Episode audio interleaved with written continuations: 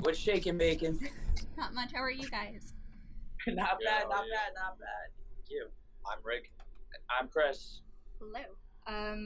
I'm actually very excited about this one because I'm from Staten Island. Oh, cool. Unfortunately, we're the wrong two members. Our Staten Island, Brett, our screamer's from Staten Island, and he's at work. Yeah. But I don't know where he's kind of, I don't know how familiar you are with the area, I guess. He's there at, like, Phoenix Studios, Arthur Kill Road. Yeah. Lives right over there. So we're over there, like, at least every month or every other month. Is Staten Island, like, even big? Is it that big? Or is it, like, the size of, like, Rhode Island? No, it's not the size of Rhode Island. Oh, okay. You know what I mean? Like, it's a place. It's a very interesting place. I enjoy our, like, little New York trips, though. Like, I really do. Like, I have a good time. So, again, thanks for doing this. We have a cute little question that was asked at our freshman orientation that we ask everyone. It's a cute little icebreaker. If you could be any item in the kitchen, what would you be and why? Wait, say that again? If you could be any item in the kitchen, what would you be and why? Ooh. Probably a spoon, because it's the most useful thing. You can scoop things with it. You can chop things with it. You know, it's the most useful. Like, I like to be useful. You know what I mean? So definitely a spoon. Absolutely. What about you, Ricky? I would say... I guess that's a hard one. Yeah, I don't know. That's a weird question. I like that, though. It's I would say, like a roller. Like the dough roll. Wow. Just because, like... I smooth things out. Oh, I like that. I like that. There you go. Cute. Yeah, I like that. That's good. I Ricky's answer was better than mine, so it's totally fine. I told people I'd be a knife because I have a sharp wit. See? All right, now she beat us. Yeah, she beat us. I was like, but I thought I was going to be like, nah. Seems... Or I could say one of those, like, sporks, because you can same thing as a spoon. Yeah, you know what I mean? That's what I'm saying, but it has the tips to it, so you can still, like, you know, you're still sharp, but you're also smooth at the same time, you know? Versatile, there you go. So, I'm actually quite curious on how you guys would describe your band sound in 3 words, since there were so many different, at least, like, for me when I was listening, genres happening. I'm quite curious to see, like, how you guys would define yourselves. Well, we've been through a few genre changes over the years. We used to be Easy Core, then we went to Pop Punk, and then we went to metalcore. When we went to metalcore, we just figured it out. Well, and you said 3 words, right? Yeah. I was just like, why all these words? I was like, wait, she asked for 3 words. Oh, 3 words. 3 words to describe. Well, he was giving a little story on how you guys ended up where you are, but still. Yeah, it was a little story. 3 words to describe us. Powerful, melodic, hardcore. Whoa, hardcore is a good one. Hardcore, I would say hardcore. We're pretty hardcore. I don't know about that. One of us is pretty hardcore. Yeah, I'll do stuff yet. Yeah. But I'll go with him on this one. I'll let him take that one. All right. He doesn't let me take a lot, so good. This is a good sign. But how we got to metalcore was we were trying to find ourselves the last 2 albums before, so we kind of just sat and reflected ourselves, like, within ourselves, and we realized that we were listening to a lot of music that wasn't pop punk or wasn't easy core, and we kind of just wrote to what we were listening to and what we felt in the time.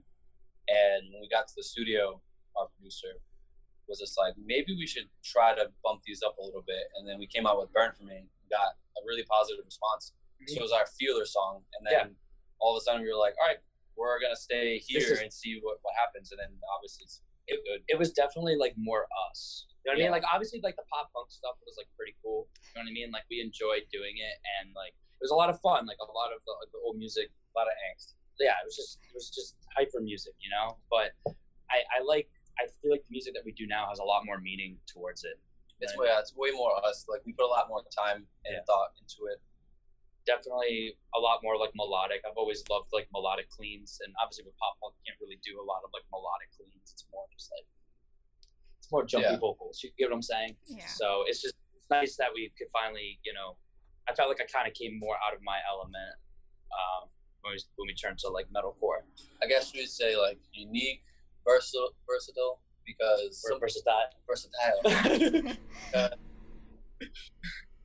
versatile, and ambitious. See, the thing is, I don't even know if that's even the right word. Versatile, like the way I'm saying it. I would say, yeah, versatile, because all of our songs are different that we have on this record. We've only heard 3 out of the 5, and the other 2 songs are completely different from each other, but still have the same group. Mm-hmm. And then what we're working on the background is also going to take a little bit of a step in the ambitious direction. Yep. For me personally, you guys are one of the few bands that are actually like in my genre of what I listen to normally that I talk to. So that like rarely happens for me. So this is a very exciting thing to speak to. I'm curious on how you guys came up with track listing. I know track listing is like super important when you're creating a record. Can you describe how or like why you put the placement of the tracks in the order that you did?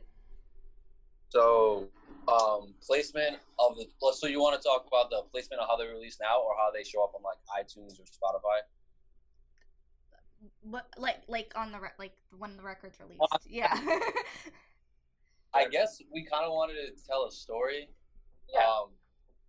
Like we start the album with Ghost. Do we start with Ghost? Or do we start it with Surface? No, we started with Ghost. Okay. Ghost was, it has like a long intro, and it's kind of like our story of us talking about like mental abuse. We didn't know where we stood with ourselves. We were going through like member changes. We didn't know kind of where this band was gonna go. It was kind of like our dark time. Yeah, you know what I mean? And then like we just kind of translated it. Our choruses, the chorus is basically just like we're here to stay. Like no matter how rough the road's gonna get, we're gonna be here, like to do everything together. And I guess we wanted to tell like just a roller coaster of emotions. Like we start with Ghosts. I'm pretty sure we go into Fading Out. Fading Out's basically just taking a step back from everyday life and just kind of like looking at everything and knowing your purpose along the journey. Ever like, you know, step away from a fight and then you're like thinking to yourself, like, is it me who's wrong? Is it that person who's wrong? That's pretty much like what Fading Out is like about. It's like your subconscious, you know what I mean? Like it's what's going on in your head. All the different emotions at once. And then we go into what, Surface? Yeah, Surface. Surface is probably, I would think, like our darkest like song. Surface, it hasn't released yet, but Surface is just about like us we've all had like rough relationships or breakups or just rough squabbles you'll have with friends and stuff. So I said squabbles. I never used that. I was thinking that so much. So like we all go through rough patches. Yeah. And it's just kind of like our conversation about like, damn, like this is life, like this is happening, like unfortunately, you kind of go into that dark spot. There's a really good, really good line in it. It's like, if I have purpose, why do I feel so worthless? I think like everyone goes through that time where like people are telling, like in this world, like people are trying to tell you, hey, you're supposed to be doing this, and like this is your purpose in life. But sometimes it's not the direction that you want to go in. You know what I mean? And sometimes it just makes you feel worthless on the inside. You know what I mean? And we finished the album with One of Us, which is our heaviest song, and it deals with mental abuse and addiction, and how like addiction has a forever impact on not just your life, but the life of everybody else around you. We sneak in a line that at the end of the song this is Omega, which basically means that no matter how long the song is or how long the story goes, like the feeling and the pain lasts forever. I feel like there's people out there too that'll be like, well, I've never had depression, I've never had anxiety, I've never had this, but like we said, you dive deeper into it, and everyone has that. You know what I mean? That's why I'm like, you're one of us, because everyone is the same. Everyone has gone through those same emotions before, whether or not they admit it or not. They definitely have. Maybe they don't realize it, but they definitely have. So thanks to us. I think track listing is a super interesting part of when artists make a record, just because it's the intent of how the listener is actually supposed to listen to what's released. Right. And I feel like a lot of people nowadays don't do that as much as they should, just because of Spotify culture. So my next question for you is, what is your opinion of streaming services like Spotify? I like Spotify. Like I said, I know that there's some artists that don't like it. Like I know, like Taylor Swift for a while, she was like not about it. I think it was just like the pricing and stuff. It was like her, yeah. She gets back her money. But my opinion is like it's cool that we have instant access to listen to any musician at any point in time. But the downside was that the cool part of playing and doing live music was that people could only hear you either on the radio or at live shows. So it takes that aspect out of it because, you know, for $10.99 a month, you can listen to your artist unlimited, or, you know, when a band comes to town, you know, once or twice a month, you know, pay $20 to go see them. You know, you're going to pick stay at home and listen or go to a live show. So I just think it takes away from that live culture that we, you know, we were brought up with, and now it's just kind of everything's online. And especially during these times, it's double different. Even now today too, which is crazy, something that I didn't even know is that most record labels now, they rely on Spotify numbers. Like they definitely rely, like before record labels would rely on bands touring and doing more like live shows. They still do. It's awkward right now. Like right now we have to really focus on it, but like it's still a big part of it. It's touring and like, right. We're not saying that. No, you get what I mean. But like, but it's a factor now where like before it really wasn't a factor. Like obviously in like 2008, Spotify didn't even exist. You know what I mean? So it's like, do you get what I'm saying? But like now it's like a huge factor. People take it really, really seriously. I think the first like streaming platform wasn't that Pandora? I think it was like Pandora. Dude, I have no idea. Yeah, something like that. This is all new for me. Yeah, I'm not a technological advanced person at all. I can't even get my phone to work properly. So. He also wanted to go to school for cybersecurity. Yeah, I wanted to go to school for cybersecurity, and I was like, I did like 3 classes and like stopped the page. Can't even unlock this phone. No, can't even unlock my phone properly. Yeah, I have my own 2 cents on Spotify. I'm not gonna lie, I do use the streaming service every day. But I think, as a listener, I shouldn't be seeing a band's monthly listener count. I think that should be held respectively for the business side of things, because I feel like, at least from what my friends do, it impacts who they listen to and how they listen to an artist, and I don't think honestly, that should be a thing. I didn't even think of that. I didn't even realize, like, because I see that our numbers, and I until this moment right now, I always thought that we could just see it because we have the band one. But now that you said that, I was like, oh my god, that makes perfect sense. Because people could always see. Yeah, I never even realized that. And the only reason, like, honestly, like, you know, our monthly jumped up because obviously, like, with the label, we get on, you know, decent playlists through like the label, which is kind of don't listen to the numbers. Just listen. Yeah. Just click play. Yeah, I agree that. Yeah, I agree. I do agree. Don't listen to the numbers. Click play and enjoy the music. There's so many good bands that I listen to on Spotify that have got like super low monthly listeners, and they're like incredible. You know what I mean? I can see where you're coming from with that. That is kind of annoying. Yeah. That is. I don't like that actually. I've also noticed like here, it's influenced how bills are made for sets and stuff, and it's kind of upsetting to see like the same 3 bands touring with each other every single time. Not saying they're not great, but like sometimes a little. Take a chance. I don't know. At least that's my own thought process on this. No, we'll stand with you on that one. Take a chance.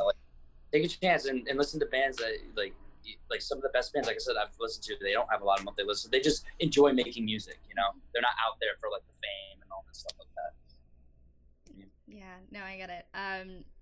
Also, congrats on recently signing it in Vogue. That's pretty exciting. Thank you. Thanks. They're one of my favorite labels, not gonna lie. So I think from what I've seen, what's your band on that label? Like, what's the band that you really like on our record label? How about that? Okay. Well, not like who's been on a record label. If I'm talking just strictly In Vogue, In Her Own Words is probably one of my favorites off the label. I have the record. If I'm talking all-time label, Sharp Tone, I have a soft spot for. Really? That's awesome. That Sean's pretty cool. Sean's pretty awesome. He's cool. He's a cool dude. In Vogue band, mine's Boys of Fall. Nice. Love them. Listen. Hey. I like this band called Macari that was on the record label. They're not on the record label anymore, but they're incredible. Yeah, Macari with Andy. Yeah. Yeah. I always find it interesting. Like all of these labels, I feel like they're not smaller labels, so to say, but like, yeah, I guess they're smaller labels. I feel like from what I see, they do so much to promote their artists, and some of them are really willing to take chances on artists that I think is something special, just because they're not just going by, at least from like my perspective, those monthly listener counts.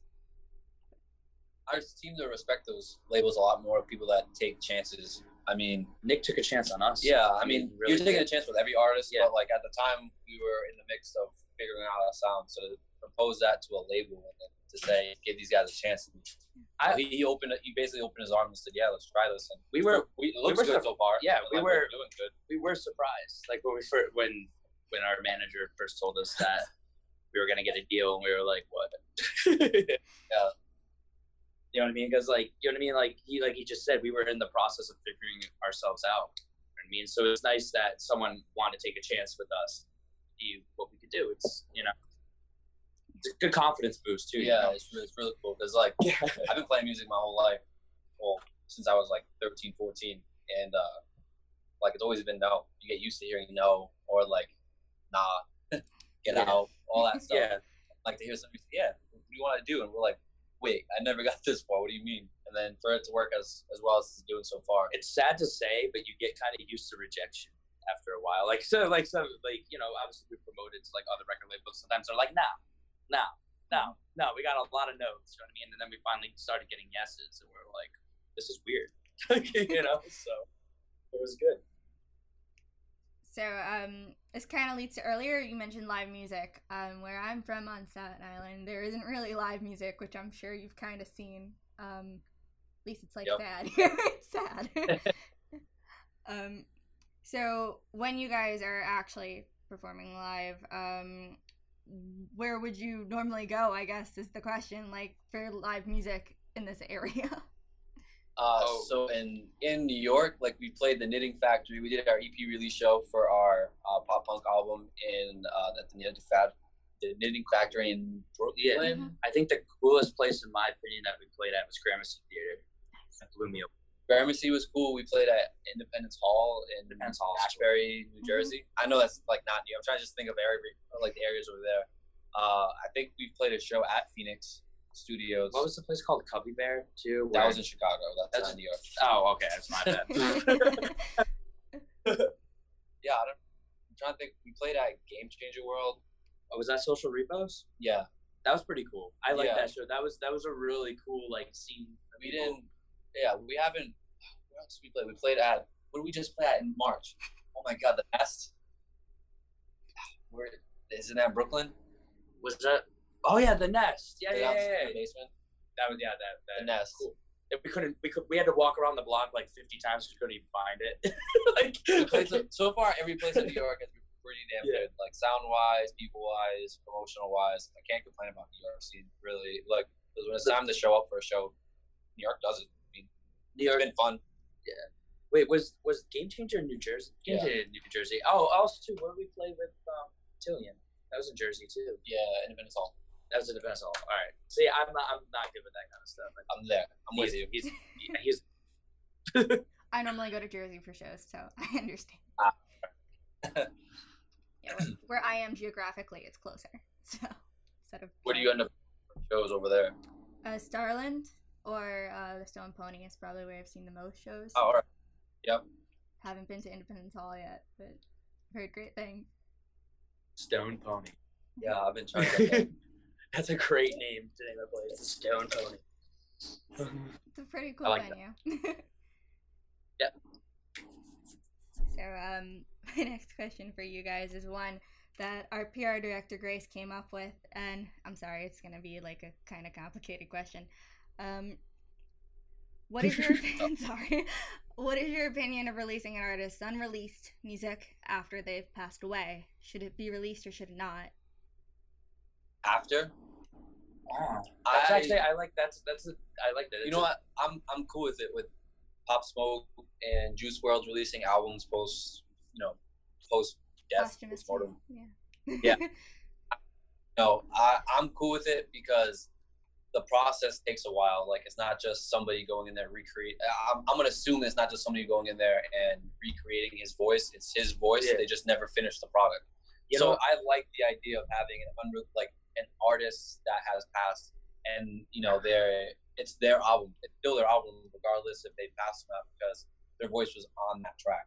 I think it helps a lot, and it also helps with a lot of closure because it puts songs and other things into perspective when that song is released. It can change. Yeah. It also could change the whole mood of the entire album. There was it was interesting when Chester, actually it's the anniversary today of speaking of that whole situation, but I know that there are some bands that are not for that. I know there was a few demos that they did before he passed away that got leaked online, and the band immediately took them down because they were like, no, like this is like a serious situation, like, and this is something that we want to keep for like ourselves. I mean, it depends on the situation, you know what I mean? Like, I feel like there are some bands and artists that are more like, no, like we don't want to do this because this is like his personal stuff. And there's some, you know, artists that you said are like okay with like releasing that. Yeah, I guess the big thing for me to tilt it in the other direction would be, where does that money go? Like, I would hate for the label to say, oh, you know, we're gonna pocket all this money, instead of giving it to the family of somebody who's deceased. That's what I was trying to like that's like my issue with it. But I do agree that if unfortunately if it does ever happen, someone should release it. Yeah, you know what I mean? Like, I think even like with King of Romans, they have some songs that had Kyle on it that never got released as well. But what they did, what was different, which I they went back to the studio, and I think the Screamer recorded the cleans and the screams, yeah, and then they re-released it that way. But originally, I think Kyle had some of those parts. They just never released it with Kyle on it, just for respect for him. That's what I heard. I don't know if that's 100% true, but that's just something that like I heard about. I definitely know about the Linkin Park stuff. That's a true fact. So. I know this is a very complicated question. It's a complicated question, but you never think about it. You have to think about it, but like, I feel like it's something that should be talked about because you never know what could happen. I think it's respectful, in my opinion. It's respectful. I would say it's respectful. Like, if something happened to me, like I would hope and there was something that had my voice on it, I would hope my band would release something that as a memory. You know? No exception for Brady. Brady, you don't get to put on the album. We actually asked this question to start a conversation about it, since we have noticed it is unfortunately happening more frequently in the industry. This question came about because of the Little Peep songs that were released last year that kind of sounded like unfinished bedroom demos. And then Mac Miller's album came out, which actually had consent from his family, and the producer who worked with him on the album helped to finish it. So we noticed there are different extremes to how this what's been happening, and we want to start a conversation about, I know this is going to sound so morbid, but artist wills, or actually negotiating this into a contract, because we know a lot of artists have different opinions on what should happen to their own music. Oh. Yeah. Oh, God. So is the question, like, should we think about the will? Like, it should be on the write it in? It's up to everyone. I don't know. It's whatever. We just want to try to bring it up because you don't want something to happen that you don't want to happen. Yeah. I mean, it's kind of morbid to think about that, like 26, 27, 28, that we have to think about, like, writing a will for our music. I think it's smart. I put it in my will. I'll be like, I want you guys to do this. I think it's going to be different than a will. It's a music. So I would assume that it's just like a piece of paper you could write in your writing journal. Like, for some reason, it's just like, in case of, like, for this to happen, like, this is where my music's supposed to go. I think it's not a bad thing, but the problem with that is that not a lot of musicians are like really organized. You get lost with where that will would go, but like I think it's smart to cover your ground where that stuff is. I think my biggest thing is like I love the label aspect of stuff, but it's where the money goes. Like, God forbid anything was to happen to me, I would want my family, you know, and anybody that's associated with me to get what I have left after I pass. But like, I would be honestly damned if somebody else got it. I'd write it in. I'd write a will. Yeah, I'd write a will too. I would want it to be like split. Like, I want some to go to my family and to my bandmates, because like, you know, my bandmates I'm very close with as well, and I would want them to be, if something happened to me, I want them to still be successful in what they love to do. You know what I mean? I wouldn't want it to just end. I want them to move on and and you know, write different music and do stuff. So I would want some of the money to go to them, and I would want some of the money to go to my family. I think it'd be like split down the middle kind of thing. I mean, I think that's only fair. I mean, because I believe in their dreams as well, as you know what I mean, and things do happen sometimes, you know. So I've had this question compared to Kurt Cobain's Journal and the band Viola Beach. I don't know if you know them. They're like a UK band. They unfortunately passed away in a car accident where they like fell off a bridge, and their album was released posthumously, and it didn't sound very finished, but the families of the band wanted it released. So it's very interesting to see the extremes and what people. I mean, it's also, you'd be surprised what you can do with someone's voice. Like, I know, like, producers, like, I know if something like happens, they can usually take bits of like what that person already did and just, you know. They did that. Justin Timberlake, I think it was, or Drake did it with Michael Jackson's voice. I mean, these are extremes and stuff. Like, I guess Michael Jackson like only had like this like one line of a song, and then they made it into an entire song. I think it was Timberlake that did it, but takes a lot of editing. I don't know, like what you just said about how they kind of just released a product that was unfinished. I honestly would appreciate that more because it's just basically what they left out. It's the unfinished story. Yeah, and that leaves it for more interpretation. Like it just opens a broader, a bigger spectrum of thoughts. Yeah. I'm totally with Ricky on that. Like I want to hear the like unfinished story. It makes you wonder like what would be next, you know? Like what would they have done? You know what I mean? Because that's the whole thing about being an artist, is like you want to do the unexpected. You know what I mean? And sometimes it's like it's good to wonder, like especially with a new album, like what's next? Like when we released Ghost, people were like, what's next for the EP, you know? Yeah, that was a big thing. Yeah. I feel like a lot of things, at least in the music industry, it's always like the next step of what's going to happen. And what I love specifically about this industry in general is because like, when you guys release a song, like 5 years from now, someone's going to relate to the song as it was when you released it. And I find that that's what makes it so timeless. So it's very interesting and a great thing to happen in this industry. That's not really. Yeah, fun, I like that. But... No, that's fun. I like that. Are going to be relatable for a long time. They're kind of just like a broad statement on a little piece of our mind, so it's relatable for time to come, because we're always going to be stressed, we're always going to be depressed, or you know, stressing about something, or down on our luck, or feeling like the underdog. So I hope that somebody 5 years down the line listens to it and it's like, yo, I heard this song 5 years ago as well, and I still relate to this. Yeah, I think like a lot of people are like, well, you know, oh, a new album's coming out, it's totally going to be different, I'm just going to listen to that. Well, listen to the old stuff as well, because it still has a lot of meaning towards it, you know what I mean? Like, there's a lot of people that still listen to Bring Me the Horizon's, like, deathcore stuff, because it has a lot of meaning, you know, towards it still, you know what I mean? And they love every single album. You know, some people just listen to their pop stuff, you know what I mean? Some people still listen to pop stuff, people listen to what they're producing now, you know what I mean? Like, so, like, every song has a meaning, you know what I mean? And I don't think music should ever be forgotten, or songs should be forgotten just because something new comes out. It's not like a video game where, like, you know, like in a video game, you know, sometimes the next version of like Assassin's Creed is like better, you know what I mean? You wouldn't want to play the older versions. I still play the older versions, but you get what I mean. But, you know, you want to always, I always look back to like older music and stuff like all the time, because sometimes the older stuff has more meaning than the newer stuff. I like seeing the progression of an artist, like listening to their early stuff and then going through the discography to hear their newer stuff. It's always interesting.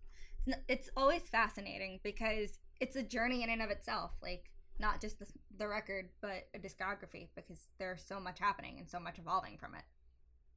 I like seeing the growth, honestly. Yeah. A small part of me kind of hates that we took everything down, but we didn't grow in that. We just grew... Personally, I think that's what it was. We grew like as people to make more mature music. I don't know. Like, would you? I don't know if we kept our old stuff up. If like we would have, if people actually would have seen growth. I think some people would have definitely seen growth. I mean, even vocally, just streaming wise, even instrumentally. Yeah. You know what I mean, I don't know. That's a tough one. That's a good point.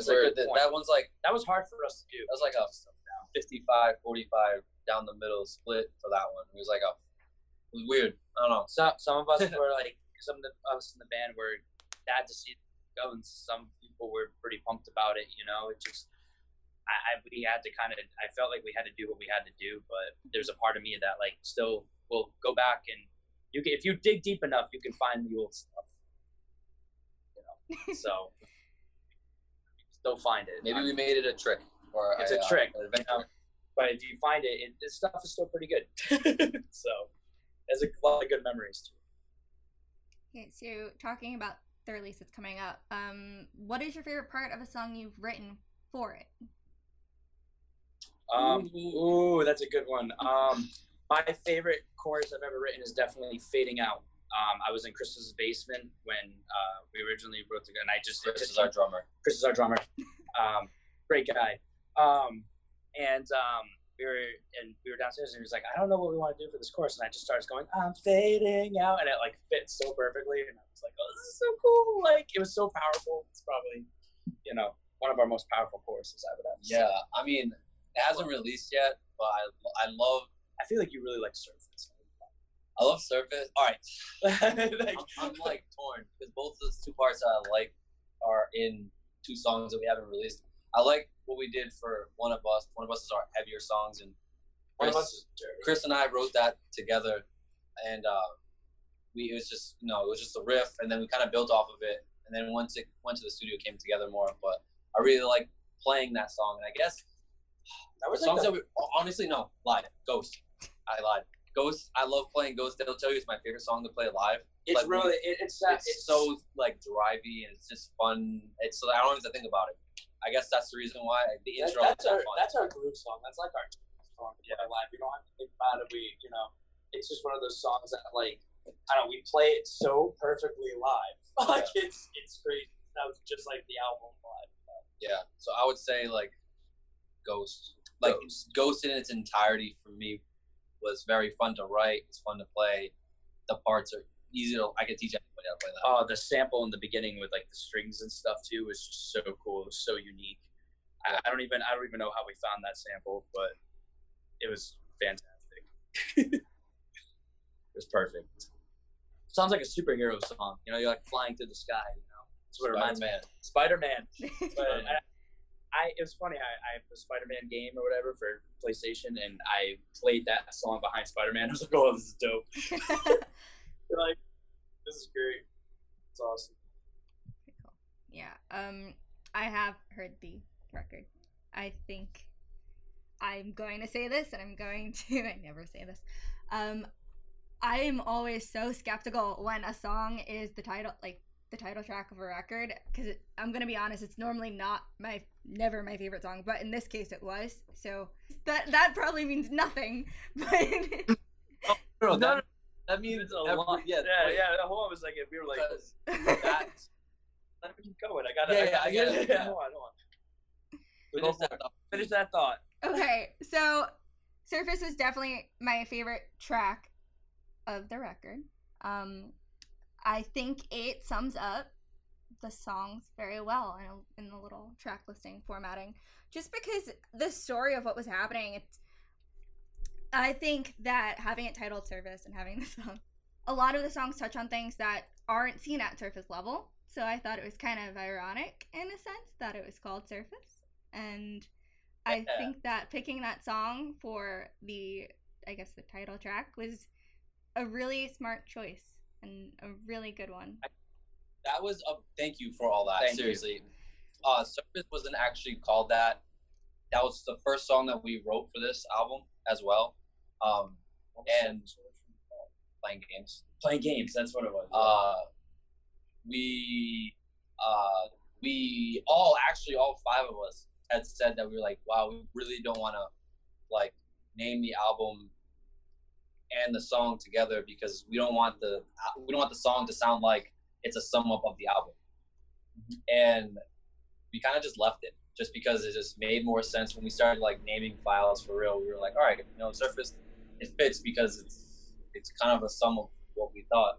But yeah, that's just really crazy that you said Surface is your favorite off the record. I think I'm like blown away by that. I love the ending of Surface. Maybe because we've had it for so long. Yeah. It's one of those songs that just kept going. Like for us personally, just went to edit and edit and edit. Yeah. We just were like, damn, the song's never gonna come together. And finally, it came together like once we got in the studio, and we were like, oh, this is cool, and it's cool to play it live.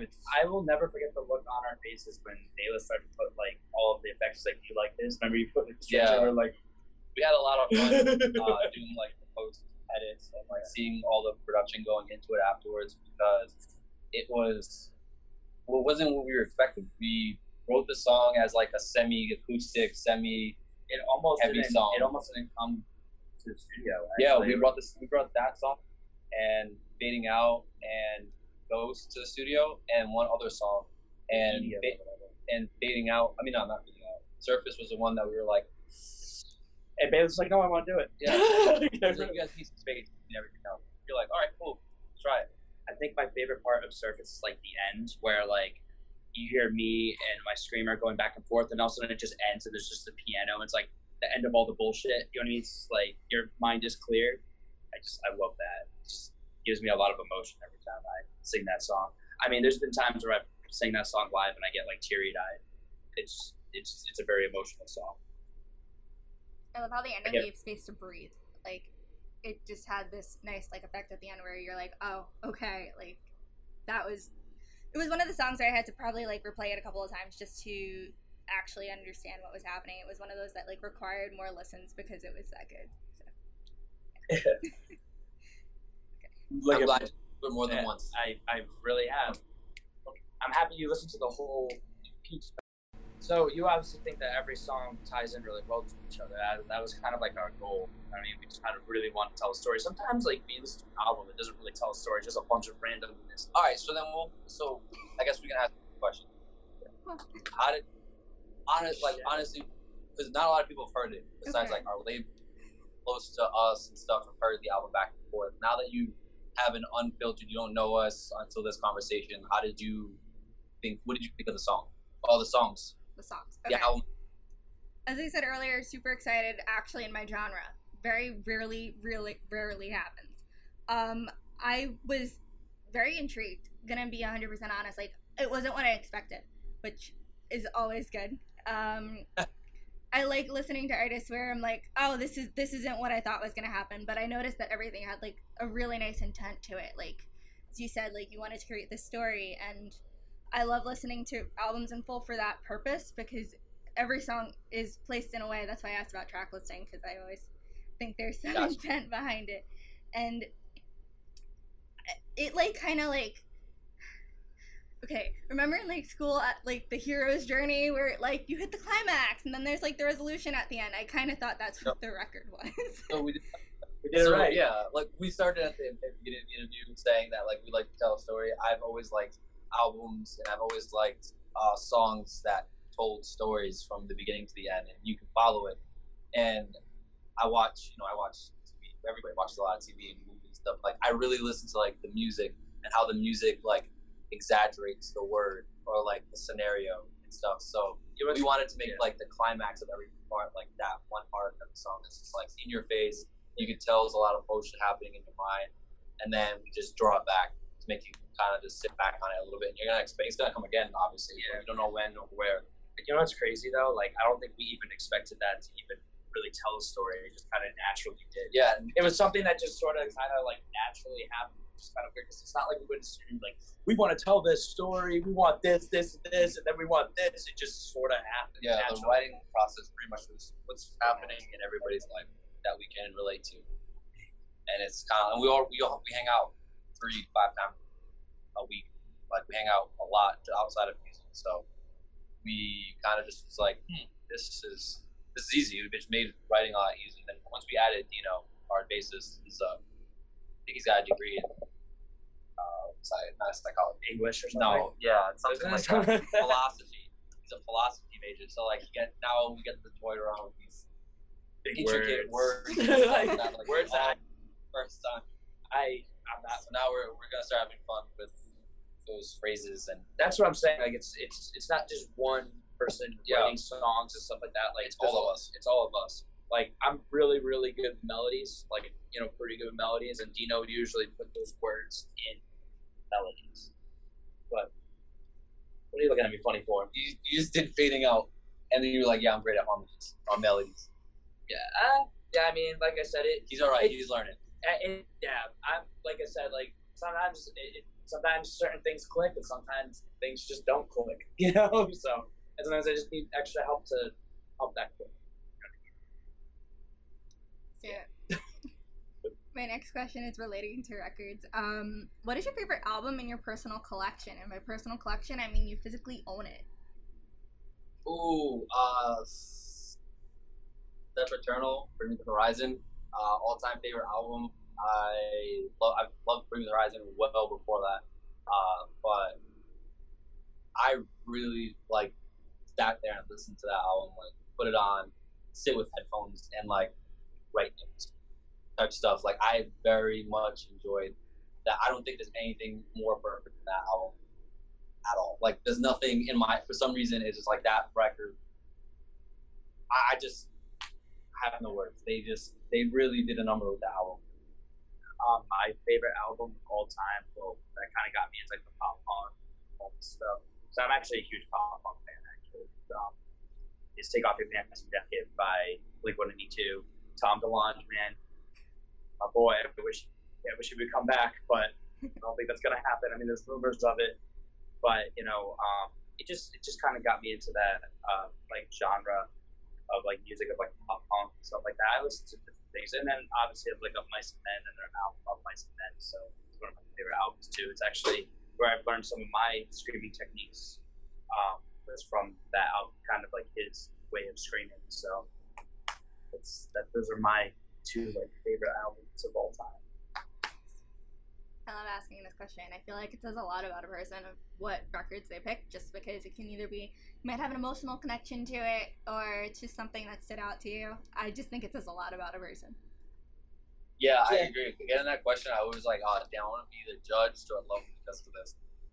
I mean, honestly, I remember when I first started hanging around Ricky, he got me into a lot of, like, Gavin Dance, too. I have to say, like, with like Tillian and Rabbits and all that stuff, like all the videos, it's like, isn't this stuff weird? And I'm like, yeah, I kind of like it, because I never actually really a lot.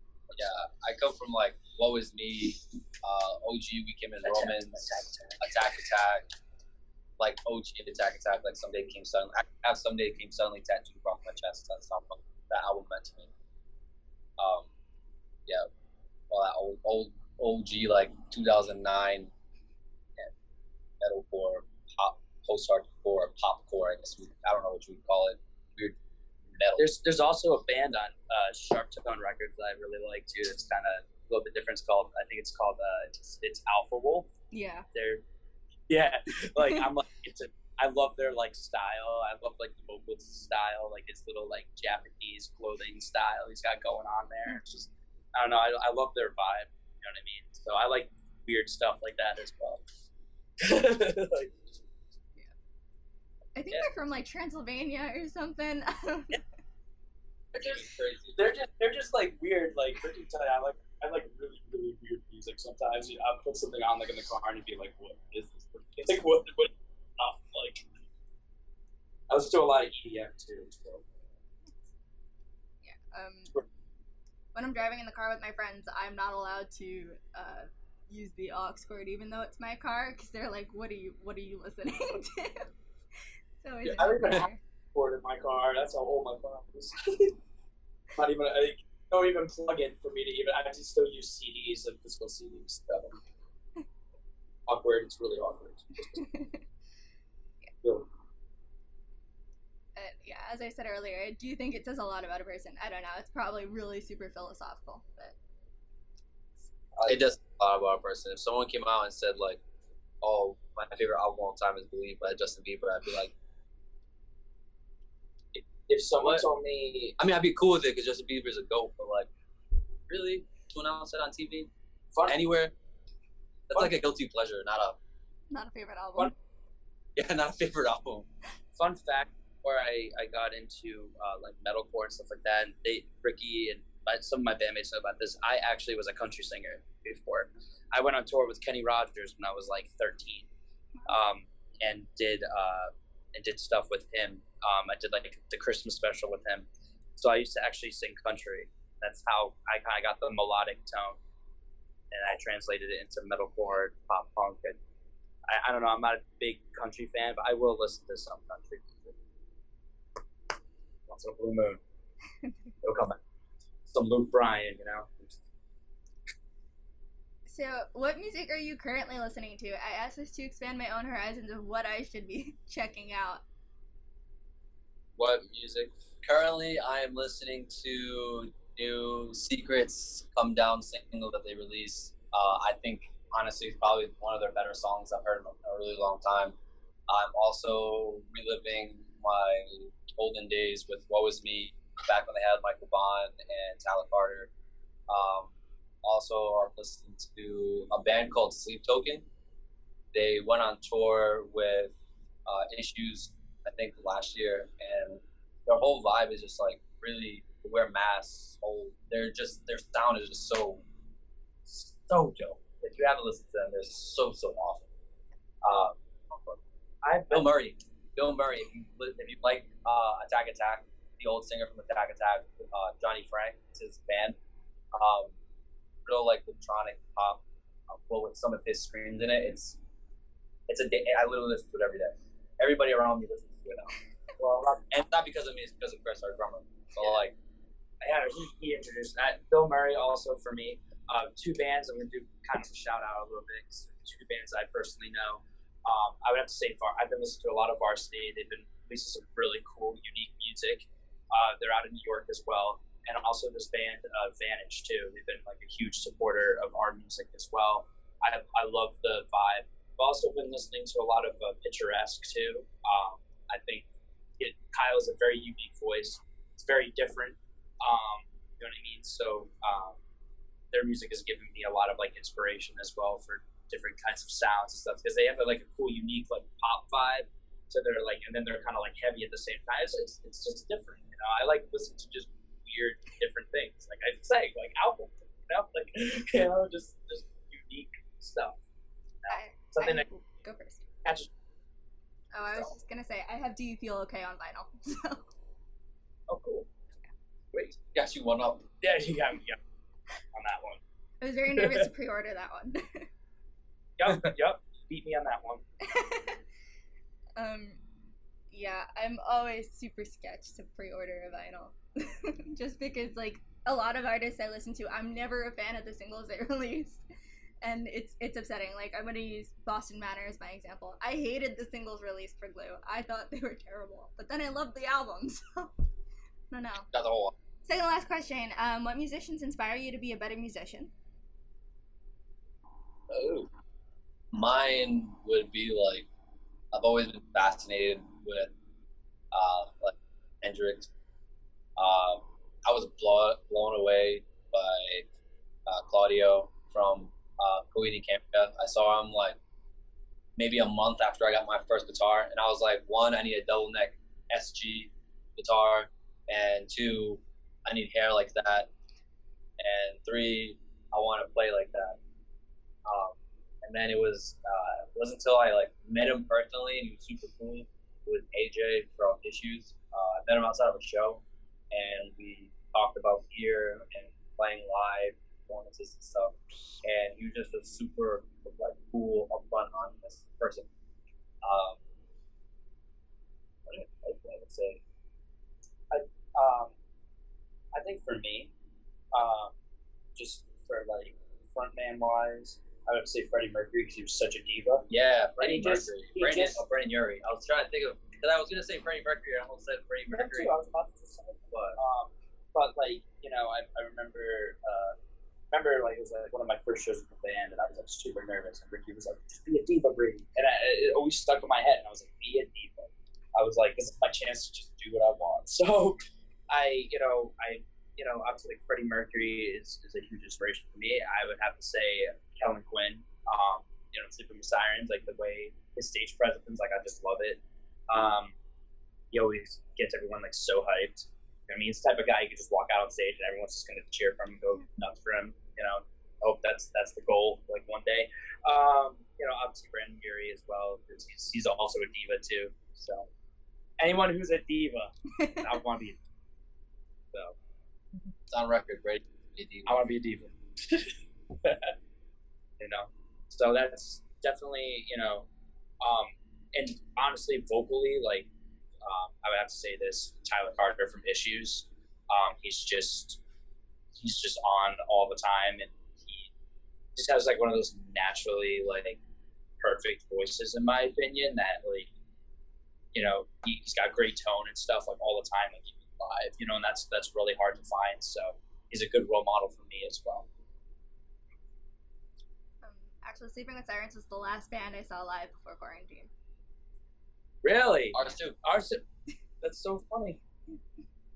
Ours too. Cal Quinn guest listed us. Yeah. And like hung out at the show, and then you saw him. I saw him at the end. Yeah, I saw him at the end, and we talked because I told him, I was like, hey, recognize me at all? He goes, who are you? I'm like, Chris from Until We Get Caught, and he was like, I did a song for you guys, and I was like, yeah. Like I was like so pumped, you know. I was like in the line, and then like all people were like, wait, he did a song for you? And they started like talking to me about it, and then like me and Kellen were talking about it, and then pulled me off the side and we were talking more about it. You know, he's really cool. I mean, one time I got sick, and I messaged him, and I was like, do you have any like vocal techniques or any remedies? And he was super chill, and like we talked about it, and he's a nice guy, but you know, really good dude. So, awesome band. Where did you see them perform? Worcester. And I rolled down too. Where was that? Xfinity. Mansfield. So Worcester to us is like further inland, and then Mansfield is the same. It's closer to like Providence, going towards Boston. Okay, that geographically made sense. To me, at least. Yeah, I was at that show because I interviewed Cody Carson from Set It Off. Oh, that's why wow. I was there. Yo, you were at the Starland Palladium? Yeah. So, I think Alex go to that? I feel like Alex either worked the line for that show. I forget. We had to do something. Because I remember Alex came to us. Never mind, he was with us. Okay. I remember he was with us doing something. Yeah, I was kind of surprised a lot of people, this was their last show that I've spoken to. Like, I was like, oh, and all in different states. So it's... Yeah, I mean, that was our last show. Outside of that, like, everything kind of happened so quickly, and we played, like, 2 more shows after that, and then everything started to happen. Mm-hmm. So we had, like, I was supposed to go to Sad Summer this year. Same. Yeah, and Alex was supposed to, I think he was going to go to the one in New Jersey. Same. I was gonna go to the one in Massachusetts, and we were both gonna work lines at both shows. Well, obviously got canceled and pushed to next year. Think who else? Oh, who else was this year? Oh, it was Issues and Dance Gavin Dance, Animals as Leaders. All those bands were coming around. They pushed it to August, but I doubt that's gonna happen now. They like redid the entire tour to August, but. Outside of that, I didn't have anything else planned. I feel so bad for the tourists that weren't even announced that were canceled. Like, oh, yeah. We had some rumors of some tours we could have hopped on, but obviously with COVID, they were like, oh, never mind. Well, yeah. That's pretty upsetting. Like, I know for my school, we were planning a concert that didn't happen due to COVID. It was like the week after everything happened, so that unfortunately didn't happen, but. Here we are.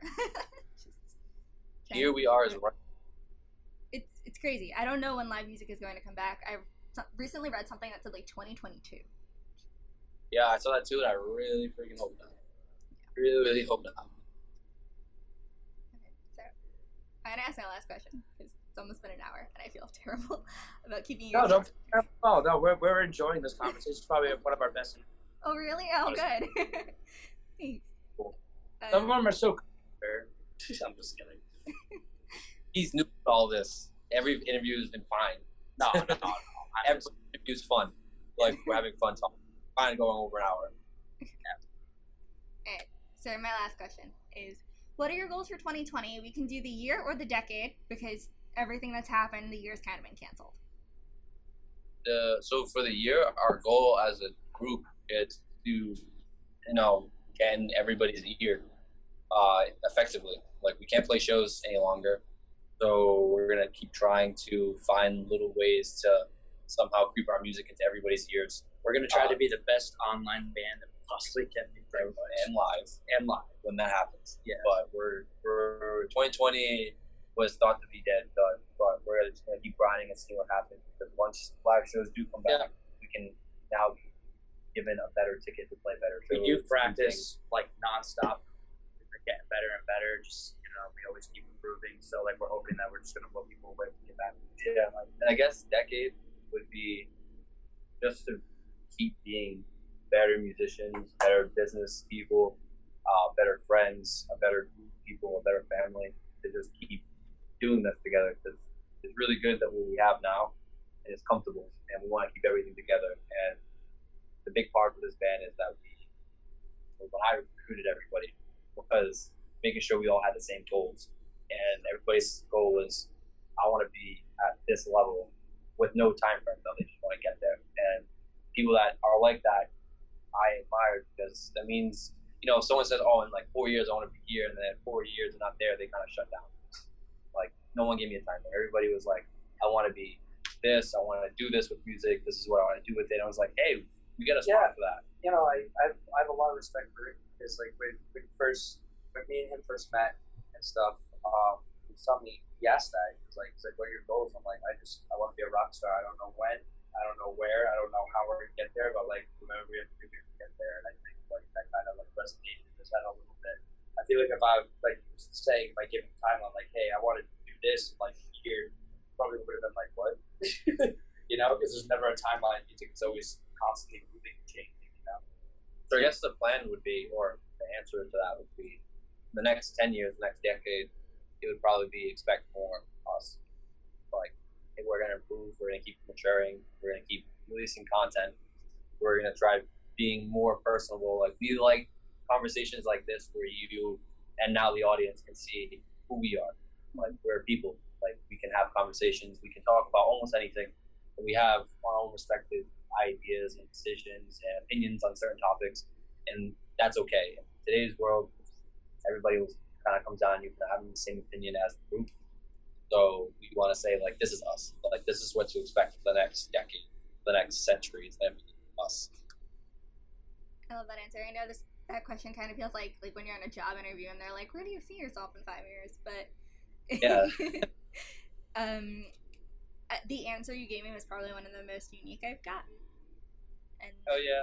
I think that's right. What most artists should strive for. Just see how it happens and do the best you can and be you guys. So, but again, probably one of the most unique answers I've gotten. And I personally think one of the best ones I've received for that question. So.